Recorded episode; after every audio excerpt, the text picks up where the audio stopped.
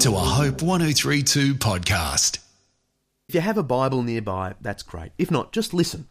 We're making our way through the sometimes overlooked New Testament book of James, a small but significant letter written by Jesus' own brother. It's packed with challenges for everyday life. We're up to James 3, verse 2. We all stumble in many ways. If anyone is never at fault in what he says, he is a perfect man, able to keep his whole body in check. When we put bits into the mouths of horses to make them obey us, we can turn the whole animal. Or take ships as an example. Although they are so large and are driven by strong winds, they are steered by a very small rudder wherever the pilot wants to go. Likewise, the tongue is a small part of the body, but it makes great boasts. Consider what a great forest is set on fire by a small spark. The tongue also is a fire a world of evil among the parts of the body. It corrupts the whole person, sets the whole course of his life on fire, and is itself set on fire by hell. All kinds of animals, birds, reptiles, and creatures of the sea are being tamed and have been tamed by man, but no man can tame the tongue. It is a restless evil, full of deadly poison. With the tongue we praise our Lord and Father, and with it we curse men who have been made in God's likeness. Out of the same mouth come praise and cursing. My brothers, this should not be. Can both fresh water and salt water flow from the same spring? My brothers, can a fig tree bear olives or a grapevine bear figs? Neither can a salt spring produce fresh water. Well, these are strong words. James says that the person who keeps control of speech is perfect. Now, this doesn't mean scoring 10 out of 10. It certainly doesn't mean being sinless. This word means whole or mature, which is exactly how the same word is translated in the NIV back in James 1 4.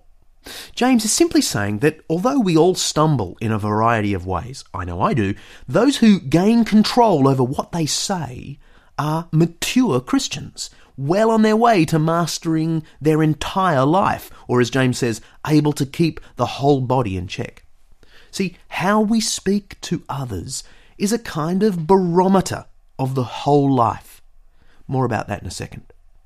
James then drives his point home by comparing the tongue to the bit in the mouth of a horse, verse 3, and a rudder on a ship, verses 4 and 5. The point here isn't that the tongue actually controls our life. He simply means that a small instrument like the tongue can actually produce huge outcomes. James then compares the tongue to a fire that sets alight an inferno. That's verses 5 and 6. The emphasis here is on the damage the tongue can do. An apparently small comment, a lie, an insult, a piece of gossip, can damage relationships, destroy trust, and can produce a whole series of unexpected and hurtful outcomes. James's focus here is actually on the damage we can do to ourselves. Bad talk, he says, can corrupt the whole person and set his or her entire existence on fire. And as if this description weren't enough, the tongue is then compared to a deadly snake in verses 7 and 8. Now, James lived in a culture that had tamed lions, elephants, and even deadly vipers. The tongue, though, he says, remains undomesticated. It's a completely wild and venomous creature. The phrase deadly poison emphasizes the tongue's power to harm others. Now, the speech referred to throughout James 3 has little to do with accidentally talking too much at a dinner party or putting your foot in your mouth at work. It's not even really about swearing. Verses 9 and 10 make clear that James is actually concerned with the inappropriateness of praising God on Sunday at church and speaking unkindly to human beings Monday through Saturday. To remind you of his words, with the tongue we praise our Lord and Father, and with it we curse men who have been made in God's likeness. Out of the same mouth come praise and cursing. My brothers, this should not be.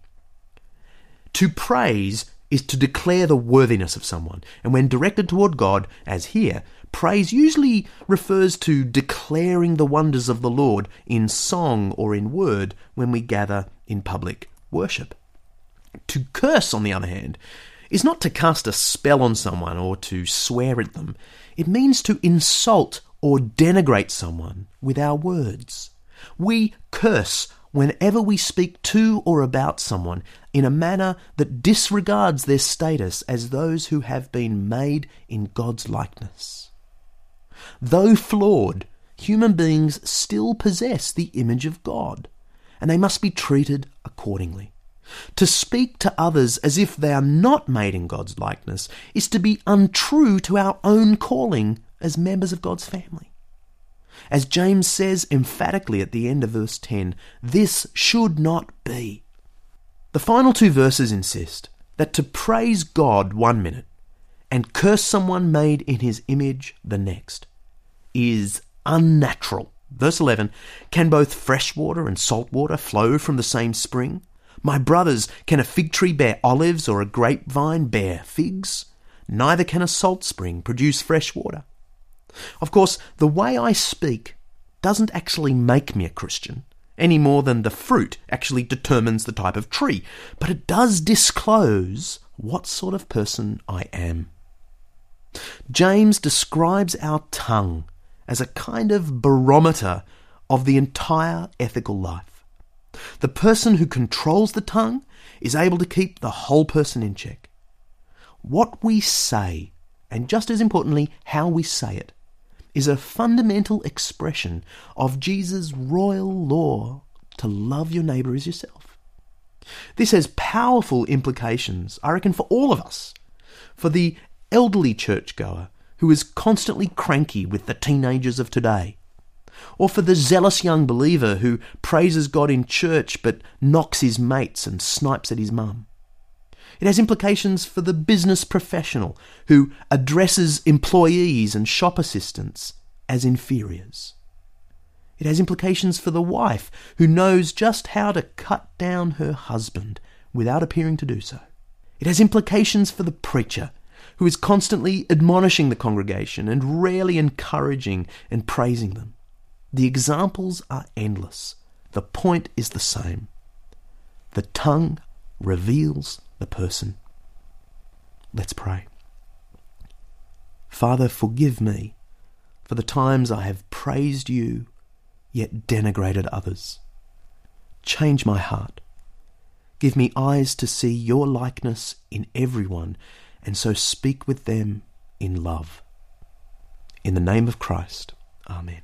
Hope 1032. Thanks for listening.